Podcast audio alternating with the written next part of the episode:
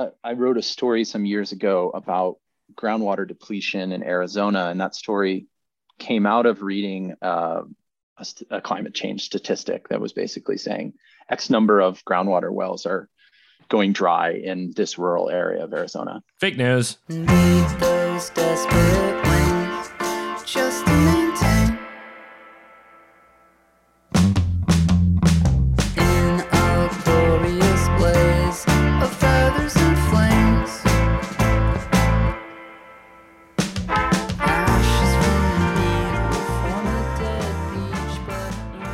What is up, skaters? Welcome back to Vent City, your favorite or at least top five skate podcasts on the internet. Uh, my name is Kyle Beachy, and today we have a very special program, perhaps even more special than every other program we've had. Um, we have myself reporting from Chicago, Illinois. We have Ryan Lay, the Nali Lama, um, reporting from Tempe, Arizona, um, home of outrageous real estate inflation. We have Ted Schmitz um, in really the home of real estate inflation, Manhattan. Nah. The, the island itself. And then today, making things special, um, is our guest, Noah Gallagher Shannon, AKA Noah Shannon, um, skater, journalist, recent winner for science reporting in depth, 5,000 words or longer from the Academy for the Advancement of American Sciences, uh, and Globetrotter, Instagrammer. Noah, welcome to have you. Thanks, dudes. Glad to be here. um, we uh, we're operating on a kind of um, faith-based program today, and that faith is that your knowledge about climate change is going to prove useful in our general ignorance slash disbelief since Ted Schmitz is here in climate change. And uh, resident re- resident skeptic and that will find a way to overlap uh, your your experiences and your knowledge um, with um, skateboarding somehow but more than anything just kind of uh, get out here on the table ways to talk about this um, very real thing that is pressing down on us. How are you today? You are you are in fact jet lagged. You have been on a trip. Yeah, I'm uh, a little jet lagged. I got back from South Africa uh, two days ago. I'd actually been away for um, a little over two months, I think. Um, I was first in Tanzania for a month and then in South Africa for a month. And that trip actually was right on the tail end of going to Uruguay for a couple of weeks. So, all told, I've been kind of uh, flying around the world for three months now. Um, but now I'm back in my basement office in Fort Collins and trying to readjust to life. Maybe get out and skate in the next few days if the snow starts to melt. It is like 60 degrees here, though there's a bunch of snow on the ground. So, and those were reporting trips, yeah. Yeah, so I went to um, Uruguay for a magazine story I'm working on. And then um, Africa was part of a book that I've been reporting for about a year. So the book is about really the first group of African distance runners who came to the United States in the early 1970s. Basically, this coach at the University of Texas, El Paso, couldn't get American kids to go to school in El Paso for a number of reasons. One of which, uh, the fact that it's El Paso. Um, and he began to look. no shots to El Paso. I love El Paso. Um, but he began to look overseas uh, to try to see if he could recruit athletes. And this was right at the time that some countries in East Africa had gotten their independence, Kenya and Tanzania um, prominent among them. And he saw Kip Keino win the gold medal at the 1968 Games, which to many people is the kind of moment that African distance running burst on the scene. Um, and he thought to himself, why don't I get some of those guys? Um, hmm. So he began to recruit overseas um, and, and bring in this kind of incredible constellation of personalities from all over Eastern and Southern Africa. And they turned into the greatest team in college track and field of the 1970s and probably one of the greatest teams in college athletics, period. Hmm. And in short order, um, there was a lot of backlash to them being there. Um, this kind of quote unquote foreign question began to dominate op ed pages and uh, the booths at track meets. Um, fans and coaches were pretty angry that there were these black men from Africa who were taking American scholarships.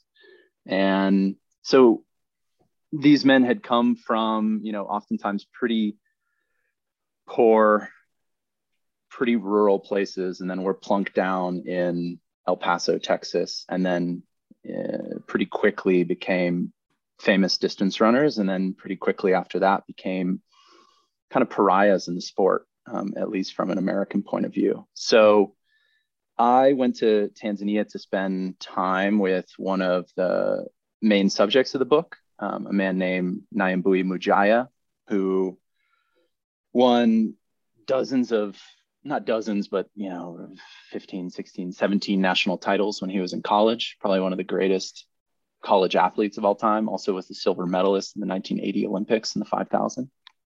Um, and we met and, and did a kind of grand road trip around his home country. He wanted to show me the village he grew up in, which is on the island of Ukerewe in the middle of uh, Lake Victoria. So we went there and drove to see other family, wanted to show me the places that he'd first begun to run, first begin, uh, began to um, kind of dream about uh, becoming a distance runner of some uh, national and international renown. Um, so it was an incredible trip. Um, a lot of like 11 hour bus rides over impossible roads and kind of uh, rough stays in rural places, but um, really beautiful country. I mean, one of the crazy things is um, there's there was really only one highway to get from two of the cities we were going between, and it just happened to run through the Serengeti National Park. So I ended up getting a cheap safari riding on a you know four dollar coach bus um, over dirt roads and looking at giraffes and elephants and uh, herds of zebra. So just an incredible experience. I mean, I'm still kind of processing it because I just yeah. flew home. Um, and then I went to South Africa for basically um, the same thing. Another one of the characters at the heart of the book um, is a guy named Matthews Motshwarateu right. um, who grew up in the Black Township of Soweto um, and eventually also went to the University of Texas El Paso and became a national champion. And um, you know, his story is a lot about um, the deprivations of that that Black people suffered under apartheid and the kind of difficulty of him trying to get abroad and uh, at the time during the sports boycott when um, South African runners couldn't run internationally. And um, he basically couldn't get out of the country for a long time because they uh, denied him citizenship and wouldn't grant him a passport to leave. So it became something of a small international incident for this college to get him mm. abroad, but they eventually did. Hmm. Um, and Matthews is dead. He was murdered in 2001, but I spent a lot of time with his family there and um, and digging into his past and what he went through and um, his time at the University of Texas El Paso. And then um, I flew to Cape Town to go on vacation. Hell yeah! because because I needed to go on vacation, and um, my and you'd had Katie your you'd had your board for two months and you hadn't used it, so you thought you'd go to Cape Town and skate. Yeah, it was getting super dusty, and um, no, we flew to Cape Town and just like relaxed and went to awesome restaurants and yeah. um, sat on the beach and looked at all the awesome wildlife there. And um, actually, you know, I saw, didn't see a lot of skaters in that whole month. I saw two, two kids carrying boards in Soweto when I was there skating a little bit.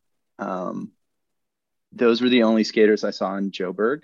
And then Cape Town, real, real longboardy city. Real lots of lots of longboard vibes in hmm. Cape Town. In fact, like went by a skate shop that was, I think, longboard exclusive. So rare. Tells you what you need to know. Yeah. The way I came to know you, and I think the way that a lot of people I know came to know you is by way of uh, another like very deep journalistic dive that you did um, into a scene a little closer to my own personal interest than running because I find running to be a grotesque use of the human body, um, which which, um, which is called Atlanta Hell Ride. Um, no relation technically um, to Thrasher magazine, but at the core of this piece, um, cease and desist. this this yeah, piece we, of journalism. The Oxford American never got a cease and desist. We're gonna keep rolling with it. It's still in the mail. San Francisco takes a while for uh for hard copies to get out. To get all the way to Little Rock, Arkansas. Yeah. You wrote about Grant Taylor and and in writing about Grant Taylor, you got down there and down dirty. And and as as a writer who um, is like particularly non-journalistic, um, mm-hmm. I have a lot of um, you know the, the idea of spending two months on assignment or doing research or you know as you said covering right like you spoke of your travels as as covering this story whereas what i would say where i to do that is like i went to africa for two months and while i was there i did a little writing or whatever um, you you are you are a reporter in a way that um, i i don't totally understand because it's never been part of my experience um, you so yeah. when you when you wrote of grant taylor you embedded yourself among the atlanta scene and grant and um, everyone down there. Can you can you tell us a little bit about what that was like as a skater to be suddenly in and among these people as a journalist? Yeah, I mean, um, yeah, I guess it's funny that I use covering in that way. It, it's I guess really the only way that I know how to write things. I mean, even with a a piece like Atlanta Hell Ride about Grant, I mean, I guess I could have done that in a kind of essayistic way, looking at his video parts or looking at um, his career. But um, that's just how I like to do things. I like to go and meet people and experience things and kind of get it um, straight from the source and try to embed myself as much as possible in um, what people are doing, how they think, you know, who their family is, um, what they do day to day. I mean, that's what I was doing in Tanzania. That's what um, I try to do with a lot of my pieces, just because I get interested in like the little details. I get interested in, um, I mean, just their day to day. I mean, Grant was great to be around because, um, on the one hand, he's just a skater I've always loved to watch and have admired. Um, but then also just to see how much he's skating every day, how much he's thinking about skating, how much his life just kind of revolves around it is, you know, uh, pretty foreign for me actually, as someone who grew up skating and loves skateboarding, but um, as I get deeper into my 30s, don't necessarily get to do it every day or get to orient my life around it. Um, so that piece, I mean, the way it originated was um, I was working with an editor at the Oxford American and just kind of um, tossing ideas around. And I was interested in Grant because skateboarding is such a kind of California phenomenon and still kind of a California phenomenon, despite um, it being, you know, um, the late 21st century. Um, and Grant had, at that point, stayed in Atlanta his whole career um, around friends and family and around his dad, who is a pro skater and now runs a shop there. Um, and the Oxford American is a magazine dedicated to the American South. And so it just seemed like a, a cool opportunity to go and uh, skate around with somebody um, I thought was rad for a long time. So, yeah. uh, one funny thing about that piece is that I hadn't done any skate reporting or skate writing at that point. And so I was both kind of intimidated by it because skating was this thing I'd done um, privately and with my friends and it wasn't necessarily kind of part of my career or part of my writerly identity i guess. Um, and you hate to like you know um, get the homies upset by something you write about skating or something. The skating world can be you know pretty critical. Um, and on the other hand i was like do I really want to like go and skate with Grant with Grant fucking Taylor for a weekend and just be like totally embarrassed as I'm, you know, like pumping or pumping around a bowl that he's doing head high airs out of or something. I gotta know Um, what was the what was the process like in asking Grant about uh, uh, the the project that you're working on because there's probably no way that he knew what the publication was, right? No, and this this is what I'm kind of getting around to is that um, because I hadn't like done anything in skate media, I wasn't really prepared for how kind of like non-media trained a lot of skaters are, though they're ostensibly pro athletes and much of their life revolves around media. Like the idea that I was a journalist and that I might be wanting to spend some time with him and like that the piece that I was writing would go through fact checking, like all of that stuff seemed kind of like super foreign to him. And the other maybe funnier part about that is that he was super hard to get a hold of in a way that like other like famous people or uh, government officials or um, other people are not. I was like, it took me it took me months, dude, to figure out how to get a hold of him and to get someone to kind of help me do it. And that was just kind of a funny process because it wasn't like he was insulated or anything. It was just kind of like you could tell people were like, "What's this magazine? Like, what the fuck is this? Like, why would we? Uh, yeah, I guess. Like, I don't know. We'll see if Grant like returns your phone call or whatever. Like, and that just seemed to be kind of the um, I don't know. That's that seems to be kind of his attitude. Like he hangs around with his close friends and close family, and it seems like it's kind of hard to um. Get in that inner circle a little bit. But when we eventually did, um, you know, I didn't quite know what to expect from Grant because you know he's definitely got that kind of um, hell ride reputation, and uh, but it was just super sweet and friendly and. I think the first time we talked, we talked on the phone for like two hours and mm. um, really forthcoming. And he's just kind of like, yeah, like get down here, like whatever, like come through, call me, like we'll grill out, we'll skate, whatever. it's funny because it's funny because for me, like uh, you know, oftentimes when I'm doing a story, I can get kind of type A about like, okay, well, this is the schedule. You know, I'm going to fly down there. I need to know like what days we're meeting, like when we have scheduled interviews, what we might do in terms of scenery for the piece. You know, are we going to um, go we're to gonna the go skate to, park? We're going to Are go to the gonna- pipe and the, the, the DIY that you do the ollie on. Yeah. Are you gonna Like, recreate the Ollie photo for me? We've got a fact checker on that. Some people say you're three, four feet high, but actually I checked. It's two and a half feet, Grant. That's not yeah. clear. Are you are you gonna take me to that like you know empty water park um, that you barged into or whatever? Um, and but he was just like totally resistant to that. He was kind of like, well, I'm going to South America like these times, blah blah blah. Like I don't know, just like come through and we'll meet up. So eventually, I just had to like bite the bullet and buy a ticket and like get down there for a weekend and be like, hey, so I'm around. And, And did you skate? you could tell that yeah i skated a little bit um that was the other thing is that i can't remember exactly what month i went down there it may have been like early spring and i was living in brooklyn at the time and i hadn't been skating a lot because it was still super snowy. And i remember like trying to like like crash some skate fitness or something over the course of a couple of days just because i hadn't been on the board and i was like oh no. I'm gonna like go down there and all the homies are gonna be watching and grant taylor's gonna be watching. Um, so I remember like, um, I don't know if I was like shoveling the street or something. I was just trying to get a little skating in before I went down there. We, we need like Um, the, the skate fitness insanity workout. You just do Yeah, a week exactly. a week in your living room, and you've been living in a, Yeah. a East Coast winter, and you you're good to go on a, a trip trip down south. Yeah, full Rocky montage.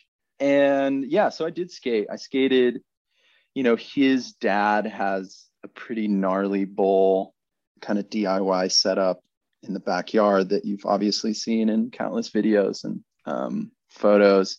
That's way harder to skate than it looks. Including the- su- the the super wall, the double corner wall ride, the wall ride, then the wall ride on the other corner. double double corner wall ride the um the window that's on the garage wall that he grinds over is just like super tight and there's no room on that like Mhm. it's impossible when you see it up close like the roll in from the house down into the bowl is actually super steep so you're coming into the thing super hot. um, and uh, we skated uh, the, a place that they call Pebble Beach, which is like a little DIY that's there. They call it Pebble yeah. Beach because it's just like an empty lot full of death pebbles um, and some objects. And we skated that that super famous plaza that's downtown that has the kind of sloped um, ledges. Mm-hmm. And like we went on a, a sort of full mission because as as fate would have it, the like six stair um, dudes were there filming a love letters with Jeff Grosso. Right. So I didn't know any of this. And when I like showed up, Jeff Grosso was like in the parking lot smoking cigarettes in a um, a collar because he'd like recently gotten neck surgery or something. Right. Um, so I just kind of showed up, and all of a sudden it's like, oh my god, fucking Jeff Grosso is here, and all of these other guys are he's, here. He's like, cool, and... I'm a reporter too. no, it's actually sick because he like I, you know, I don't know if any of those guys knew on some level that I was a reporter, or they kind of like did and then just kind of brushed it off and were like, yeah, whatever. Like he's just right. another dude in the van, you know. Right. Um, and I actually ended up getting to hang out with Grosso a lot, which was cool because he obviously wasn't skating. Obviously wasn't supposed to be like, you know, smoking in a in a neck collar post surgery or anything and like had a twinkle in his eye about everything. Um, but we ended up getting to just like stand around and shoot the shit and watch Grant skate because basically all Jeff wanted to do was just like, let's go watch Jeff skate or let's right. go watch Grant skate. Right. And kept looking at me like astonished, like, wouldn't it be nice, dude? Yeah. Every time, every time Grant would do something too super gnarly. Um, cause, cause Grant would also like, you know, we were there with the, with filmers, with um, people taking photos, like there was a whole kind of mission to everything we would do. Um, and Grant would still just like go sneak off and go skate something um, when no one was around. Like at one point, no one knew where Grant was, and we like went around the corner, and he was like, like trying five O's down like a twelve stair rail or something just by himself. he was like, "Oh shit, okay, Holy shit, that's amazing." He's just so out sick. skating. That's so and then sick. as soon as everyone comes around the corner and sets up, he's like, I'm fucking over it and goes right. and skates something else, you know? Mm. Um, and that was what I heard from so many of the people around him. They were just like, dude, all the best Grant stuff isn't on video. Right. It's not on, um, it hasn't, there hasn't been photos of it because um, he just totally embraces that mentality of like, who cares? Now that's the stranger clause of his contract. When you get on anti-hero, Julien makes you say, you can't care anymore. Yeah. Here's what I know of your kind of skate origins. You, as a young young buck, were given flips sorry. And for a long time, it was the only video you thought was in existence. And so you modeled your entire career after notable park hero Mark Appleyard. True. I knew that you I knew that you were going to be bitter about Mark Appleyard at some point, but I love Mark Appleyard. I think he's one of the first great park skaters in the history of skates street skating. I'm not going to stand for this. Um, yeah, I was definitely I was definitely into Mark Appleyard when I started coming up. Thought he was great. Loved the photosynthesis part. Loved uh, the early flip stuff. It's really too bad when he's kind of like morphed into at this point. There's sort of like um Mahalo. Orange. Yeah, like a like Mahalo dude crossed with like an Orange County um uh weightlifter guy or something. Like I don't know exactly what the vibe is anymore. There's like maybe a little bit of alt-right something going on. Um no, it's just that exactly he can fill out a, he can fill out a tank top. still still surprisingly precise on his on his board though, right? Yeah. Every time I see a clip of him, it's not just like because a lot of older skaters that that haven't been skating a whole lot, like they have power you can see, but he is like he's got that precision. He can do like a three yeah. foot nose slide or a nollie big spin back tail.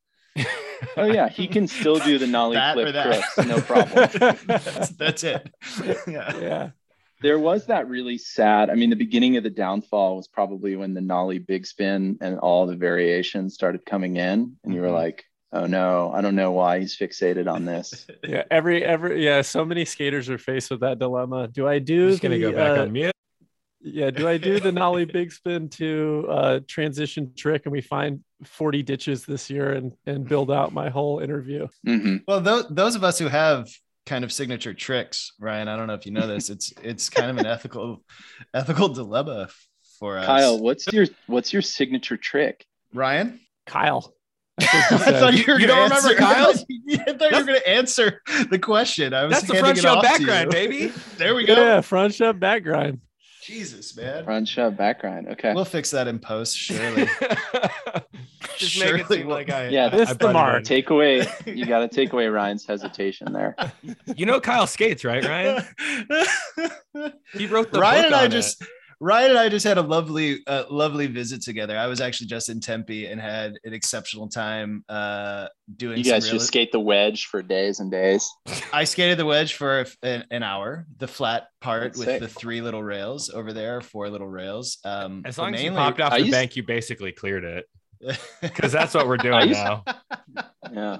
I used to go there a lot. when You know, I have a I have a strong Arizona connection because my dad grew up in Phoenix, and most of my extended family still lives in Phoenix. My 93 year old grandfather, who I see a lot, still lives in Phoenix. So I'm down there a lot. Skated that one. I've skated. There's one off of um, is it Bell Road, or I'm gonna forget now where. There's a park Um, where the pretty other- close to Bell. That's PV Park. It's got a uh, Okay. big channel that Bobby Puleo ollied in a static two part. famous, Famous park have- skater. famous park skater. Yeah. Speaking of, we skated that great- park. That park is fucking miserable, if I may. is. Um, yeah. It's, it's- one of the worst. Truly, truly a bad park. Yeah, It's got a lot of flat bottom, right? that's the If we're Arizona thinking of the special. same park. Yeah, Yeah. yeah, yeah. They're all But the kind great of thing is, big bowls. Mhm.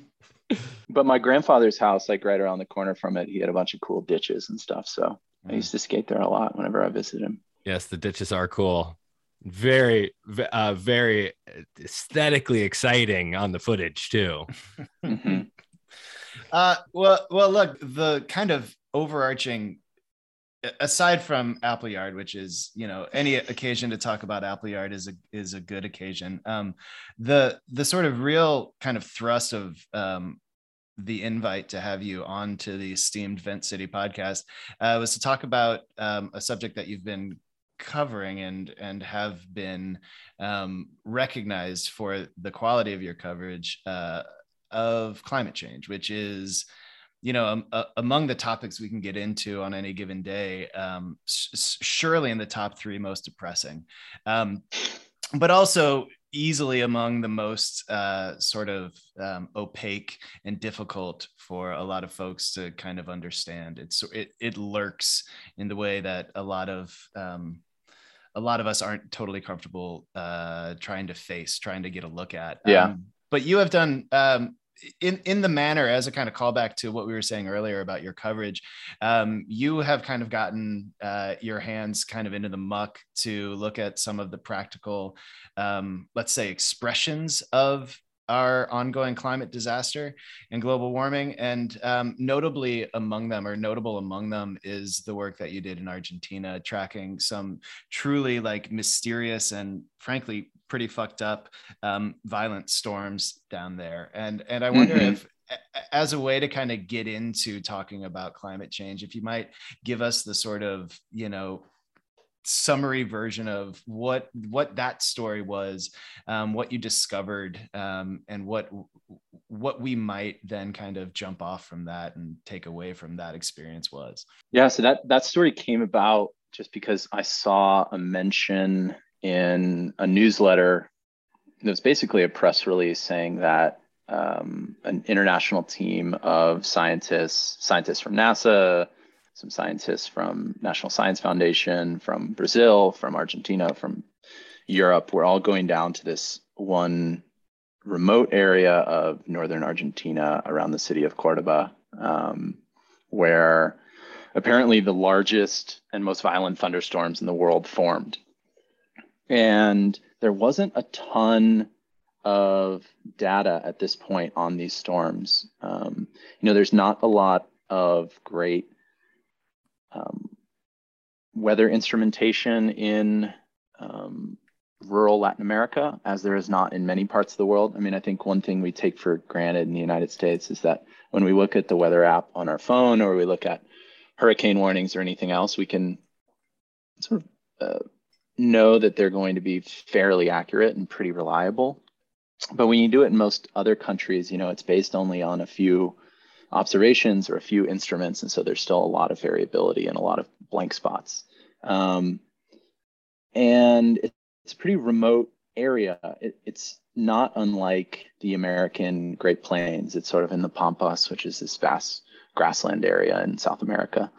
And so these are a lot of like little farm towns um, scattered about, you know, um, oftentimes connected with dirt roads, not a lot of cell coverage, not a lot of internet coverage. So that's all to say that these storms were still kind of a, a mystery, at least to um, American scientists and to European scientists. Um, there'd been some work done on them in South America, but um, there wasn't a lot. So just the kind of mystery of that was super intriguing to me. Like, oh, here are these super violent, wild mm-hmm. storms that are forming in this area, and even scientists dedicating their lives to this don't know a ton about them.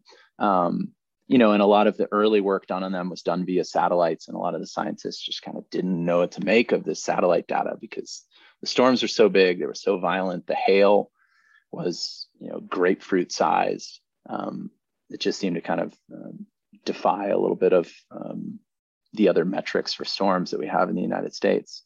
Um, so I contacted them, was interested in it, and got down there. And when I contacted the scientists before I went down there, um, they were like, "It's been incredible. We've had storms, you know, every few days. We've collected all this incredible data." And they're collecting the data by basically storm chasing in a way that's more similar to the movie Twister um, than they probably like to admit, which is basically, you know, you got to go out and you got to get instruments inside a storm. So you got to roughly figure out where a storm is going to form. And then you got to get out in the field and try to get in front of it and try to get radar trained on it and try to get instruments and weather balloons and stuff up inside of it so that you can map the interior of it and see how it looks and feels. Um, because only after you do that, can you build out a model of how these things are going to form in the future? And so the guys were super optimistic. Yeah, we've seen all these storms. We've had such a great time. And then I got down there and um, it was sunny for 10 days, which was, um, you know, on the one hand was like, cool, I'm in South America. Um, I'm with these interesting folks. I can get a lot of interviews done. Um, but day after day of just kind of bright blue sky. We're sitting in the briefing every day. And they're like, yet another beautiful fucking day. Um, but luckily, you know, um, my editor, friend of the pod, Willy Staley, at the New York Times Magazine was basically like, well, let's stay down there till we get one, you know? Mm-hmm. Um, and luckily that turned into uh, maybe two or three days later, we ended up getting a storm. And so we basically gear up in these big kind of armored trucks that have deployable radar that can scan in super high winds. Um, they get jacked up on hydraulic arms so that they can be more secure when the winds get over whatever 150 miles an hour or something um, whatever the speed at which you know bricks start to get torn from walls and you know cars get lifted off the ground and the like. Um, and the people running that were all part of a team sort of like the foremost team in the world that does storm chasing that's um, works out of boulder colorado. Um, this guy named josh Wurman who basically invented a lot of the tech in these um, mobile radar units.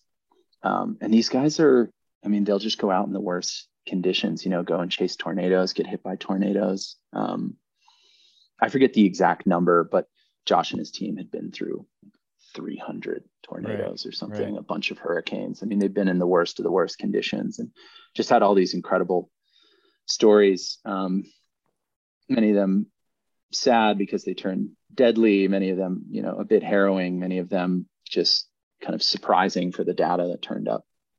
Um, so we went out and we went out into this storm several hours away from base camp and um, that storm turned into be turned into kind of the one of the largest sections in the piece that I ended up writing about, which is the process of what does it actually look look like to go out and try to track and chase a storm.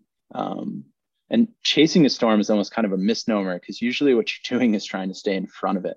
Hmm. Um, because you're you're going out and trying to put a bunch of instruments in basically a kind of net so that the storm is going to go through the net and all the instruments are going to be able to pick up you know the storm's features what it looks like etc and then you're trying Dorothy to, too right yeah exactly um, trying to get all the little flying balls up inside the storm or whatever um, and then you're basically just trying to stay at the front edge of the storm so that you're not getting you know hit by the worst of the interior of it um, and you're just kind of marching slowly forward and um, staying in contact with all the other trucks.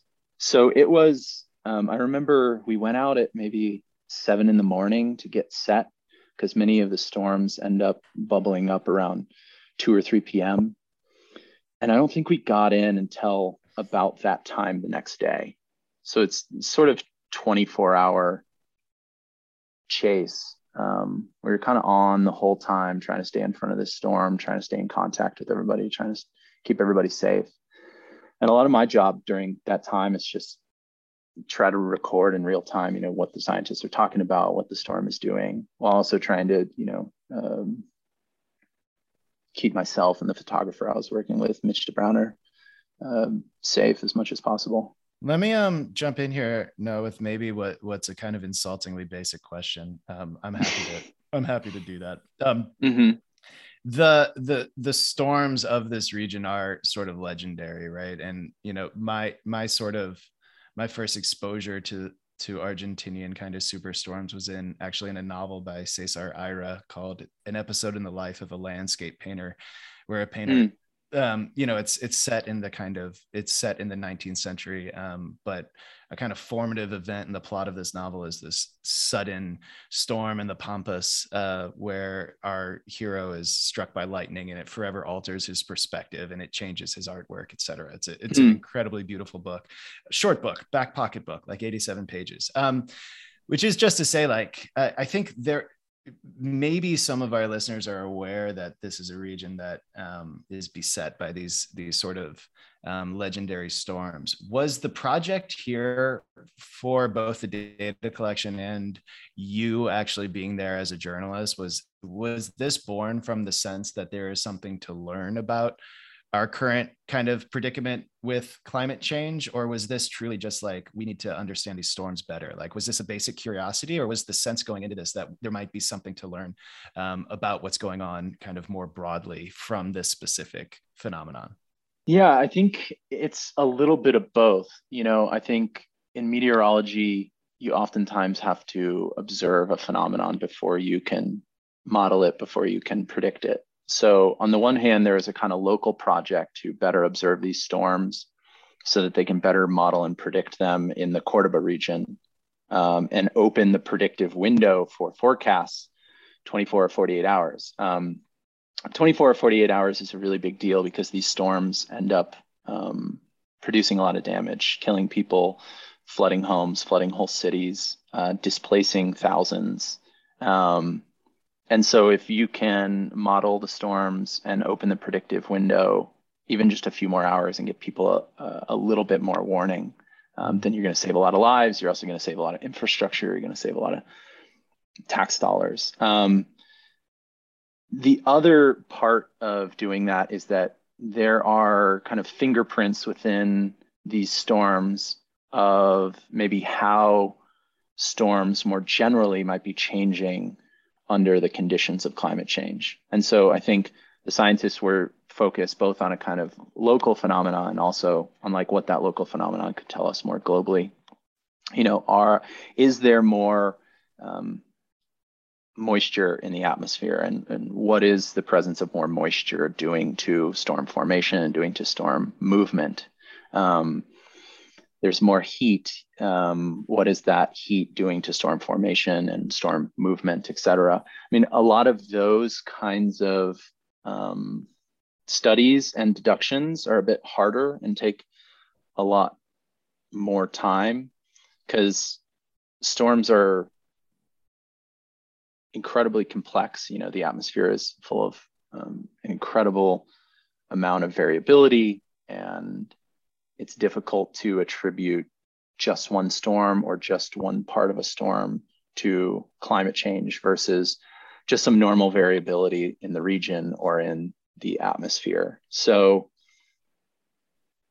the scientists were trying to look at both things and trying to tease out like, can we both help Argentinians on the ground? And can we also maybe tease out some of these um, more broad trends that are happening in storms to try to help storm forecasting and um, climate modeling moving forward? You know, because if we know that storms are forming uh, faster or larger or more violently, then that's also important data that you can plug into climate models so that when we spin those climate models forward 10, 50 years, we can account right. for those storms being faster, stronger, more violent, et cetera. Which we find ourselves right now, like just in the wake of one of, you know, it seems like every few months we get a new report from the UN kind of climate um, organization or or some you know group of scientists releasing a new report and each one is more dire than the last um, mm-hmm. and you know this week's most recent report um, feels like again like a, a, kind of stunning advancement in the sort of nature of the sirens that are being rung right? Like the the flashing lights are brighter and the sirens are louder. Like hey something this is going to happen faster than we we ourselves thought it was going to happen. And a lot of their modeling mm-hmm. really did look at the end of this century right? Like 80 years from now here here are the things that are going here are the yeah. circumstances we're going to encounter um, by the year 2100 if we don't make some very very very radical changes um, how much do you stay on top of that stuff? Like, is is when that when that report drops, are you like, is it like a dunk? Are you there in line to kind of pounce on the UN climate report and, and get the most recent figures? Like, what is your engagement with that sort of stuff right now? Yeah. Am I waiting on it like it's Suchu's verso or something? Um, no, you know, honestly, I sort of read the drip coverage um, of climate change, but maybe not with the same eye that a daily climate change reporter might be reading it, because I'm oftentimes working on long form stories, or I'm thinking about like how to connect the dots on some on some larger stories. So I'm like, for example, I haven't read that report. It came out a few days ago. Um, yeah that's that's both because it's super long and I just got back from a trip. Um, but I don't kind of immediately dig into that the way that some of my daily news colleagues do. So honestly, I'm I'm a little ignorant sometimes when it comes to those kinds of projections um, because they're not oftentimes what I'm looking for when I'm looking for stories. Yeah. Um, you know, when I'm looking for stories particularly climate stories, I'm oftentimes trying to think about a present tense angle. I'm trying to think about a kind of human angle. Um, and some of that is just a reaction to the fact that climate change is very real and very present, and its effects are already very human. And some of it is that, like, you know, sometimes you, your eyes can just kind of glaze over when you read some of these reports and the projections are out at years that I can't begin to fathom. Um, right. And the the picture that they're painting of the Earth is also one that's sort of like difficult to fathom on some level. Um, so I find that stuff kind of difficult to grasp and difficult to think about, except you know, uh, in sheer panic or horror. Right. Um, and so, like as an example, you know, uh, I wrote a story some years ago about groundwater depletion in Arizona, and that story came out of reading uh, a, a, climate change statistic that was basically saying X number of groundwater wells are going dry in this rural area of Arizona. And I thought, Fake like, oh, news. oh well, Sorry. um, and I thought, like, well, behind each of those wells is probably a pretty interesting and pretty tragic human story about like having um, such a vital resource just be suddenly gone at your own home. And like, what is the actual fallout from that? Does that mean that you have to move? Does it mean that you have to, you know, take out a home loan that um, is potentially destructive to your family's um, savings? Does it mean that you have to do, you know, I just wondered about like, well, all, what are all the little daily ramifications of having a, a well right. go dry? So that's all to say, like, sometimes I'm not, I'm not reading that much about the kind of broad trends or the kind of predictions. Um, and, and what's interesting, you know, talking to some scientists and, and sources lately is that the IPCC, which is um, the UN group that put together the report that Kyle was just referring to, um, I think they're even beginning to change their tune on some of this stuff because they're realizing that um, climate change communication is a huge part of what they're doing. You know, not just producing this the the science, but figuring out like how do we get this to people? How do we get people to give a shit about it? Right, um, right, how do we move policy forward? Because um, all of the kind of maximalist and destructive predictions don't seem to be making anyone do anything about it, at least on a kind of um, governmental level. So I think, you know, a lot of scientists are starting to think in this mode, like, how do we how do we talk in a much more kind of present tense way about yeah. what's going on? Because you know, maybe if we talk in a present tense way, we can actually change some policy because policy leaders will be wanting to think about you know the ramifications of the storm that's going to happen two days from now not you know the scorched earth future of 100 years from now which is just hard to picture and hard to plan for i was going to ask what what do you think about the the inclination to just attribute everything from like you said resource depletion uh, to uh, natural disasters uh, under this umbrella of climate change? Yeah, it's tricky. I mean, as I said earlier, attribution science, when you talk to the scientists, is actually really difficult to do.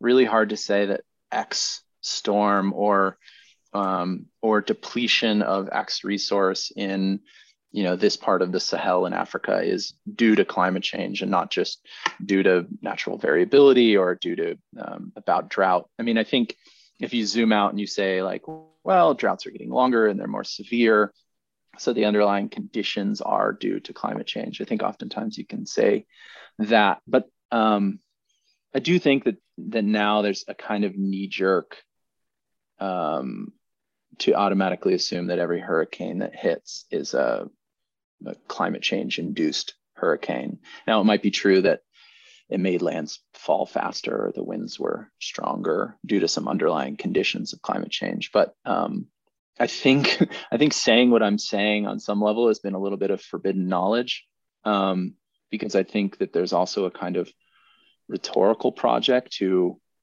educate people on climate change, get people to realize the severity of it, and if we can um, get people to think about these storms as potentially getting larger and stronger and more violent due to climate change, then that's probably like a net win. Um, when like maybe if you tease out some of the science, like oh maybe the wind speed was more variability, but the uh, the size of the storm was probably a marker of some climate change. You know, I'm not a scientist, so I'm just kind of like speculating right, right. here, but I do hear scientists sometimes say like, well, like the science is a little trickier than that like we can't we can't attribute everything all the time to climate change and sometimes it takes a little longer to actually produce those storms um, but i do think it, it's usually fair to say that some of the underlying conditions um, like let's say in that part of southern arizona that i was discussing like mm-hmm.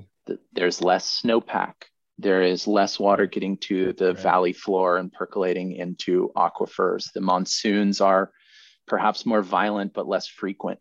Right. Um, so you could say that all of those underlying things are attributable to climate change, but it'd be difficult to say like the monsoon on July 7th was monstrous because of climate change. So if that makes sense. It does. And I think in that what I what I hear are are a lot of the sort of um an encapsulation of a lot of kind of where we find ourselves right now, right? Like because climate because climate itself is a conceptually incredibly tricky thing for us as individuals to wrap our head around, right? I mean, this then presents the sort of window for people who have an interest in skepticism, like, for instance, Jordan Peterson, or for instance, a great number of our lawmakers who are actually in charge of policy. Like, the fact that there is this conceptual gap for individuals. And this kind of causal gap for scientists creates this great sort of plane for anyone who wants to or has any sort of vested financial or personal interest in denying climate change because there isn't a one-to-one relationship because what we're speaking of here is not a singular phenomenon um, but actually this overarching series of uh, circumstances it creates an incredible opportunity for skeptics like ted schmitz and and his cohort to pr- say well you can't you can't prove this and so it must not be the case.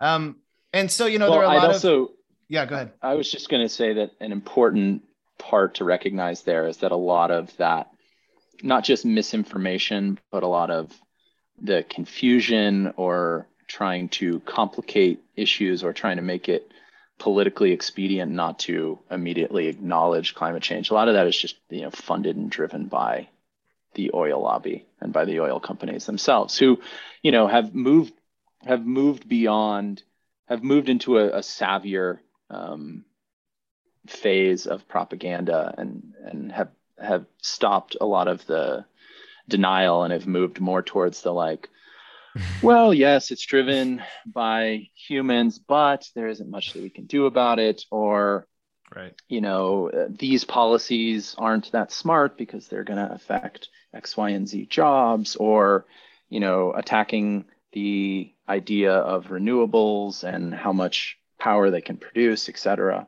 um, so I mean, anymore it seems like there's not as much just outright denial, and there's more like equivocating and like mealy mouthed bullshit. Yeah. And they have like nice commercials on YouTube that like tell you what a great job they're doing. like, look yeah. at this Chevron uh, field. It's like one acre of weeds. Like, we made this. Yeah. We're good. Right.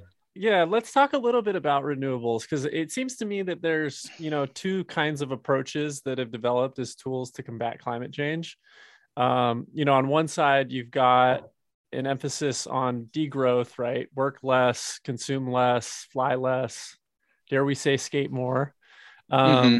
But then on the other side, you've got a, a focus on sustainability and renewables, and we're going to consume the same amount, but in greener ways. Uh, can you talk a little bit about that? Yeah, for sure. Um, so I'm working on um, a piece right now that deals with that, and and I was particularly interested in, as you said, this this kind of debate between degrowth and um, building green infrastructure because uh, it's strange that it's sometimes framed as this kind of zero some game like you that you either have to be degrowth you either have to yeah, you know like not, throw away not throw away exclusive. your plastic. Yeah. Yeah you have to throw away your plastic straws and you got to be like shopping at patagonia or whatever.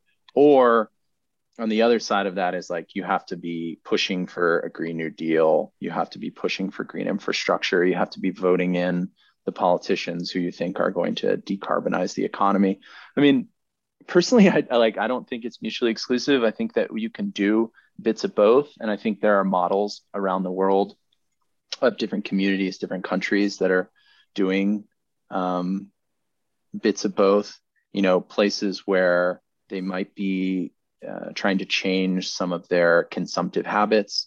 You know one of the big parts of the american carbon footprint is just like the sheer amount of widgets and shit that we buy. You know that's produced in China using a lot of carbon that's shipped over from China using a lot of carbon that's then brought to American stores. You know, we use once or twice and then we throw away or we move to another house and we buy it again at Target or whatever. Yeah, but have you ever used the tail devil? Pretty pretty fun. Fact. I don't know what that is. It's- They, they shoot sparks when you when you tail scrape on the ground. Oh, is that what AVE used for his cover shoot of the uh, the bike rack? No, that was raw power. Ooh. Oh, Ooh. and, and and and is that bike rack naturally there? yes, that's totally. know. I, yeah, I hooked my Christian was raising that question this morning on Twitter. he and I are no longer acquaintances, friends. Uh, he's been cut out, uh, and I'd advise you to walk, uh, you know, the fine line here Walk as some we of go that back. forward. we, Yeah. we didn't we So didn't say no- this was the free thinker podcast for nothing. Yeah. No, yeah, I've, I've heard double standards, but uh, Ave is a good skater and Steve Berra is annoying. So Anyways, we- yeah. So we love widgets. Yeah. So uh, what I was saying is that you know I I think sometimes there's like a war, um, not a war, but just a, a kind of rhetorical battle within the left of like the proper way to address climate change. You know, is it like degrowth? Is it some personal responsibility on your traveling habits, your buying habits? You know, or is it a kind of um, infrastructural focus? Is it a kind of political focus on voting the right people in who can decarbonize the economy? Like, I don't, you know, I think we can do both things at once. You know, I can um, think about these political issues and vote for the politicians that I think are the most um, smart and forward thinking on it, while I also make a, you know, personal decision to travel a little less or to um, shop secondhand more or to use elect- less electricity in my house. Um, you know, I think people would say, "Oh, well, that shit's just a drop in the bucket," but you know, I don't. I think that stuff can change attitudes, and um, you know, I'm reporting a piece on this right now, and I don't totally want to like dive too much into it, um, but I think that those little habits um, and those, that like mindset shift can also be helpful um, for getting people to continue to vote perhaps for the right policies or um, you know that these things can catch on in different ways. I mean i think oftentimes in american perspective we think that all change should kind of like follow um, a mindset. But i think there are examples around the world where like the policy has changed and the mindset has kind of caught up after the fact where people have gone oh our um, energy matrix has been decarbonized. We've become a leader in renewables. Like maybe we should also start recycling now.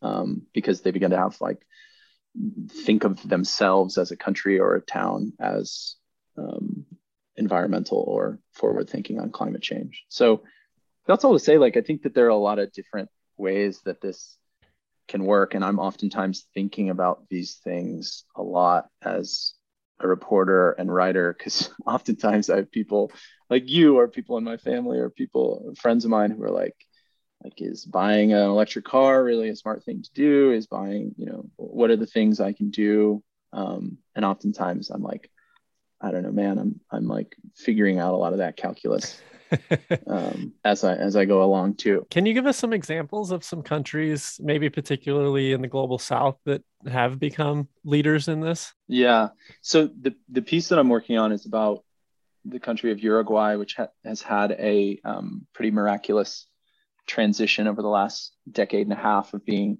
um, mostly dependent on foreign oil to being, I think, 98% um, renewables. So, I mean, they're an example Wow. of that. Um, you know, and Uruguay is it's a very small country. It's you know like the size of Chicago or something. Um, but I think it's an interesting example of um, policy shifting and policy shifting very quickly. I mean, there are other countries around the world that are doing a really good job, like most of the Scandinavian countries. Um, Iceland, you know, Iceland has um, geothermic power, so it may not be replicable for much of the rest of the world. Um, I think Kenya is doing very good things, also a country that has um, geothermal.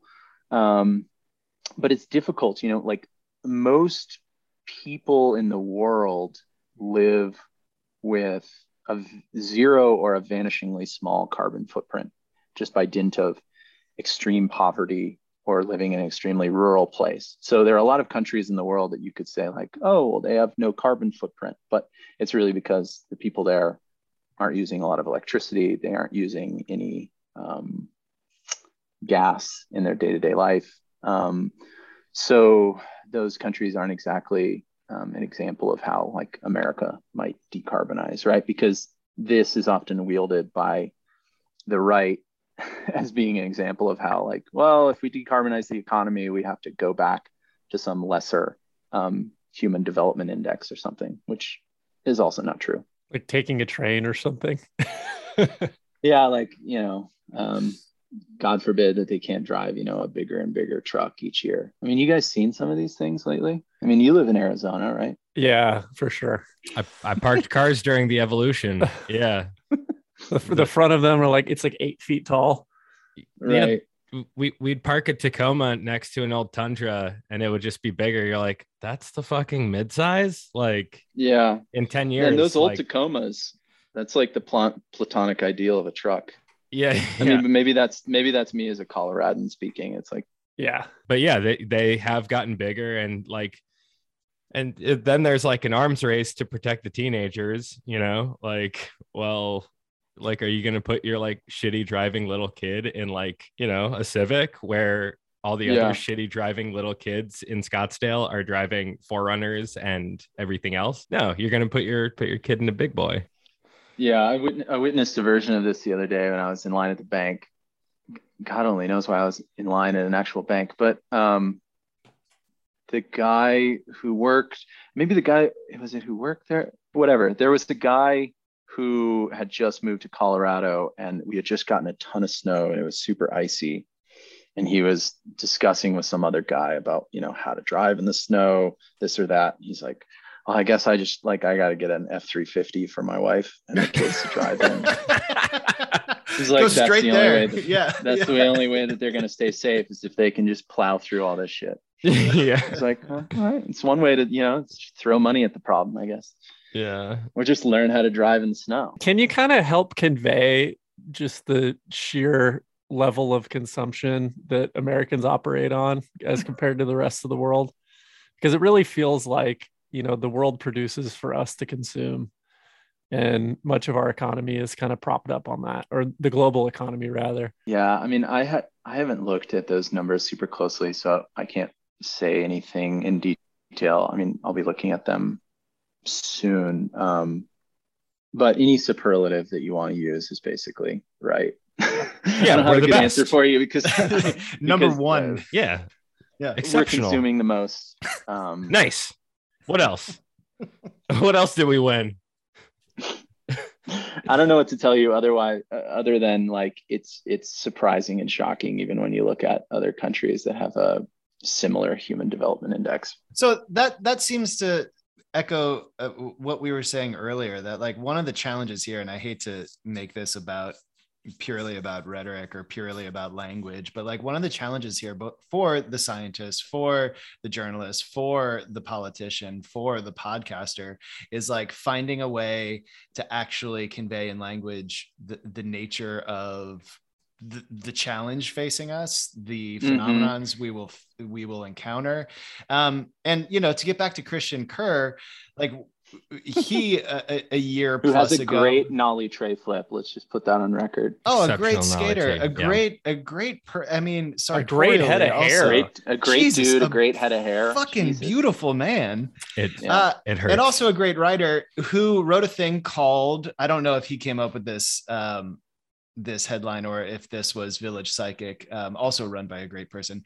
Um, climate change the ultimate skate stopper, um, which you know aims to in you know fairly kind of uh, approachable terms make the case for the skater to care. Like hey here's here's maybe here are five spots basically that are going to disappear due to climate change in the near future. And you know the, the the the essential premise here is like hey maybe you'll care about this. Like maybe by finding um, this sort of known um, threat object that we know you care about because you're a skater, maybe we can make some sort of headway in terms of thinking about this thing that, you know, quite frankly, we can't think about, right? Like death, mm-hmm. we can't think about it. And people, philosophers have been addressing this since the beginning of time. Like Kierkegaard has done great work to try to get us to come to peace with death and understand death.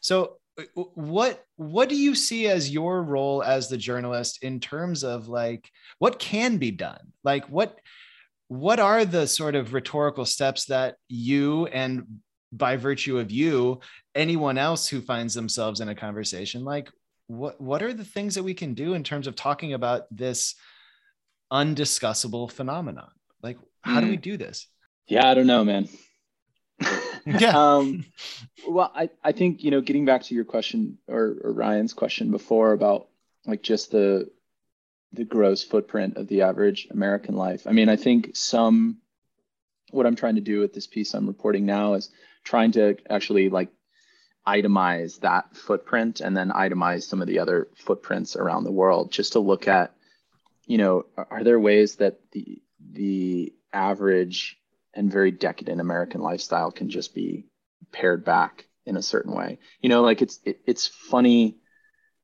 to go to another country and see how much people care about their daily electricity use, for example. You know mm-hmm. that uh, electricity is cheaper at night, so a lot of households do all their washing, um, all their high electricity usage stuff at night, and they're like, "Well, that's not a big deal. Like, saves us a little money. It's better for the grid, et cetera. But it's also something that like most Americans would be like, what? Like, no, I just wash my clothes when I need to. Yeah. Um, and those are super small things in the scheme of things, but um, I think when they represent a kind of attitude shift of like becoming more aware about this, either um, because it has effects on your wallet or your um, your family's budget like oh we can save a bunch of electricity by doing this stuff at night or by um, driving a little less or choosing to fly a little less. Um, there are a lot of different ways that you can speak to people. I mean maybe to skaters it's to show them that like embarcadero is going to be underwater or something. I don't know. Um, maybe to other people uh, it's by showing them um, you know how much more how much money they can save by driving a hybrid or something because they don't have to buy gas ever again um, or electric car instead of a hybrid excuse me. Um, i think that there are a lot of different ways you can reach people.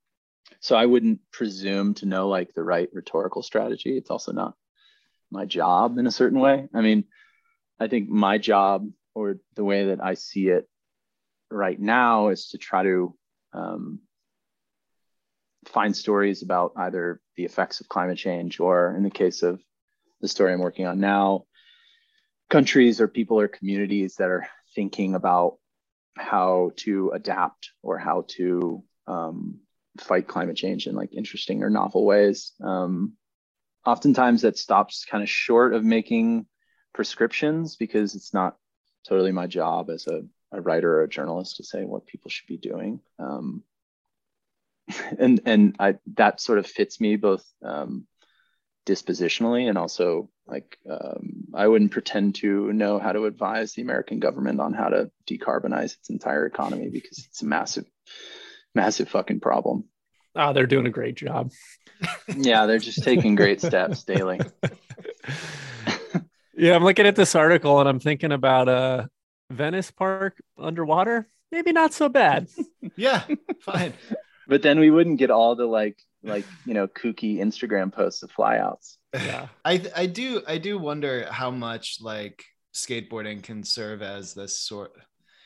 I mean, I guess I think this about everything, but I do wonder if skateboarding as a kind of example of um, a community or a sub community or a subculture um, that if if if arguing if sort of res- predictive models aren't going to change anyone's kind of grand idea if like individual mm-hmm. subjectivity remains the kind of uh, and comfort and personal liberty remains, at least in this country, the the sort of dominant counterforce to any sort of measures that might offset our dire future.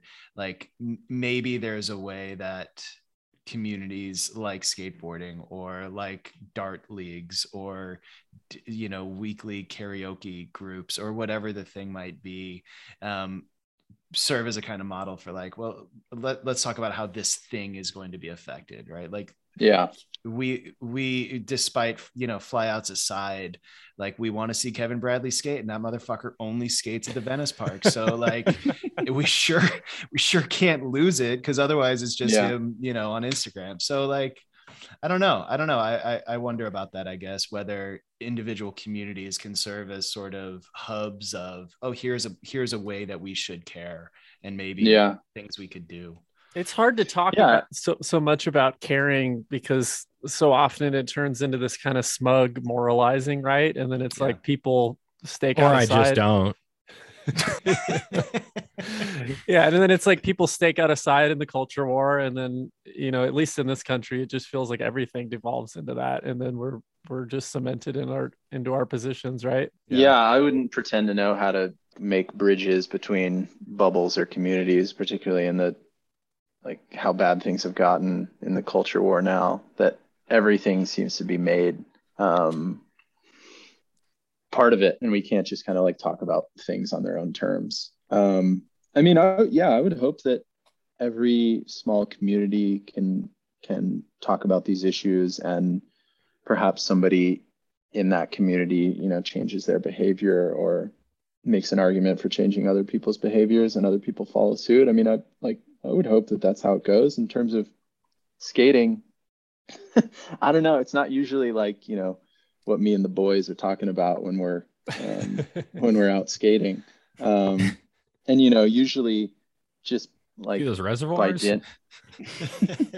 I mean, I guess you know because of where I was living and because of the people I was skating with, you know, most of them uh, broadly agree with me on most political issues. So I don't right. know if I'm really like pushing any um, social cultural barriers by like going out and skating with the boys. But right. um, yeah i mean the fact that like you know you guys have big group of listeners and skate twitter exists as these communities i mean i think skateboarders have always kind of huddled up in groups and crews and um, you know maybe there's a way that that that can foster some change or foster some communication i mean that seems more like uh, your guys' jam than mine yeah i, so, I gotta i gotta say the uh the piece on the aquifers was incredible and I've sent it to a lot of people. Everyone should read it. But there was such a remarkable moment when these kind of homesteading libertarian types move out to the desert to,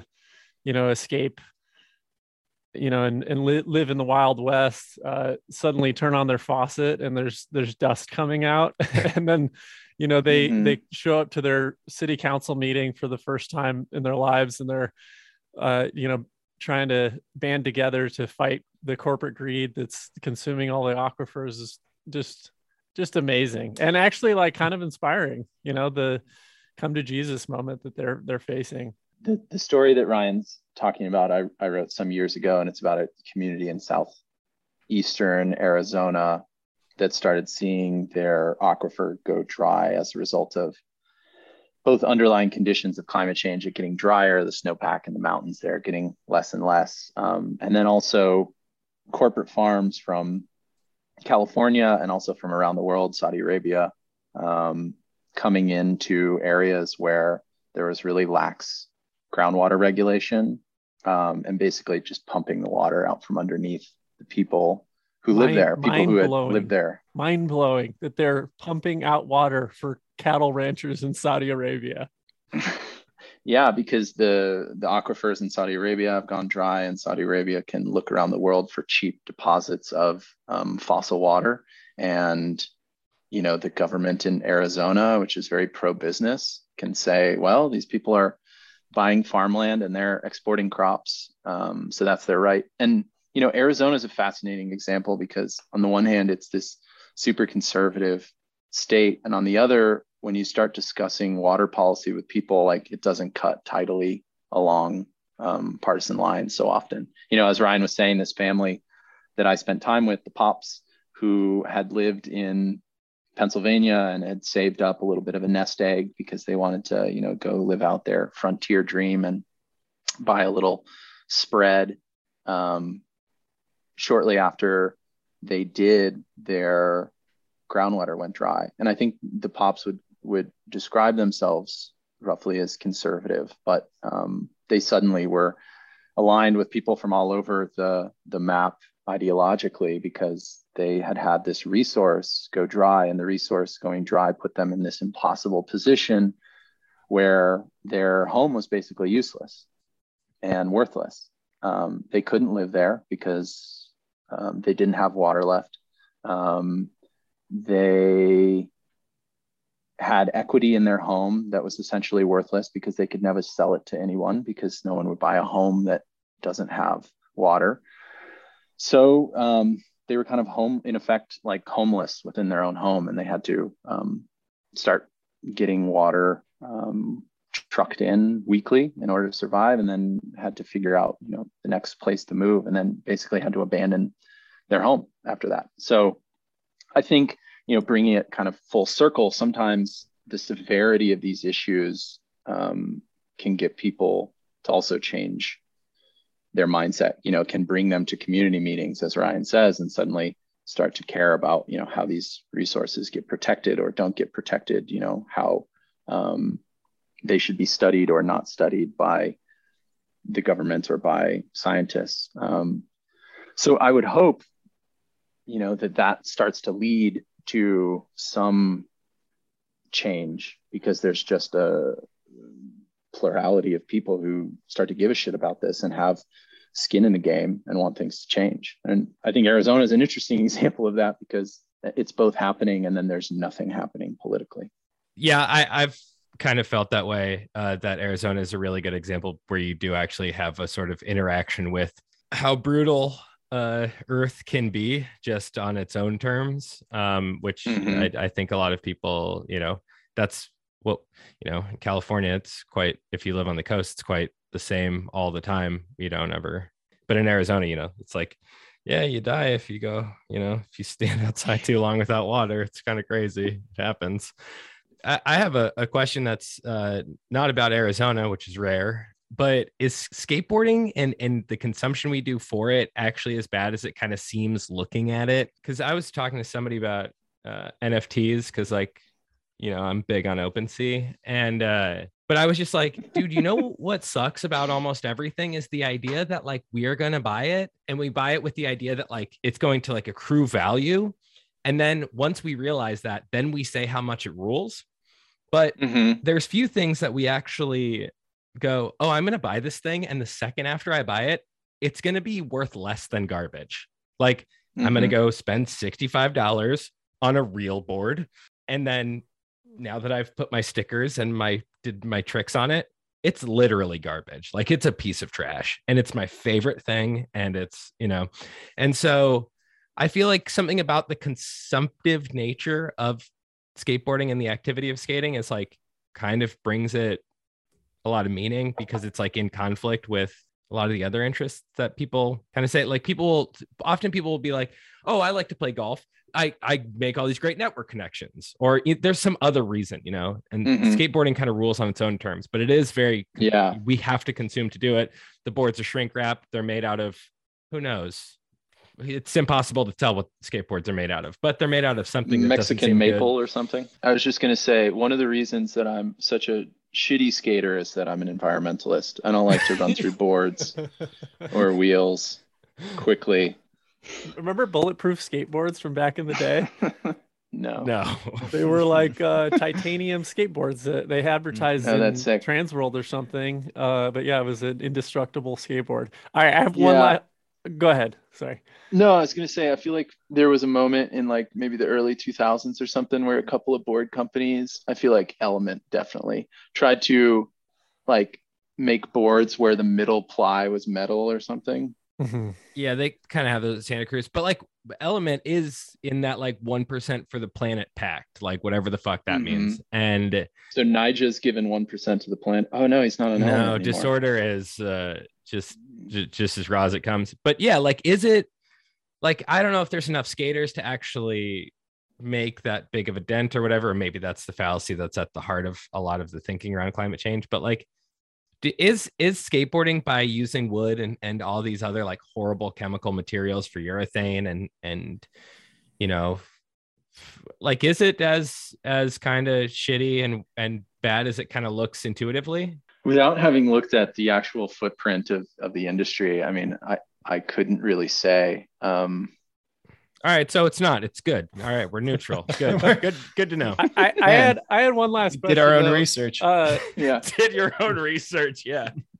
ca- carbon offsets. Com- companies buying carbon offsets. Is that bullshit? I don't know. I mean, it seems like some of them are. It seems like um, there are other tools that seem uh, like they're better. I mean, I think that there are a lot of different kinds of carbon offsets, right? Like some say that they're offsetting carbon by whatever, buying up tracts of um, forest in Vietnam or in Brazil or something. Um, I don't know how a lot of them work, so I honestly couldn't say bullshit or otherwise. I mean, what I feel like I'm answering a lot of your guys' questions with being like, I don't know, man.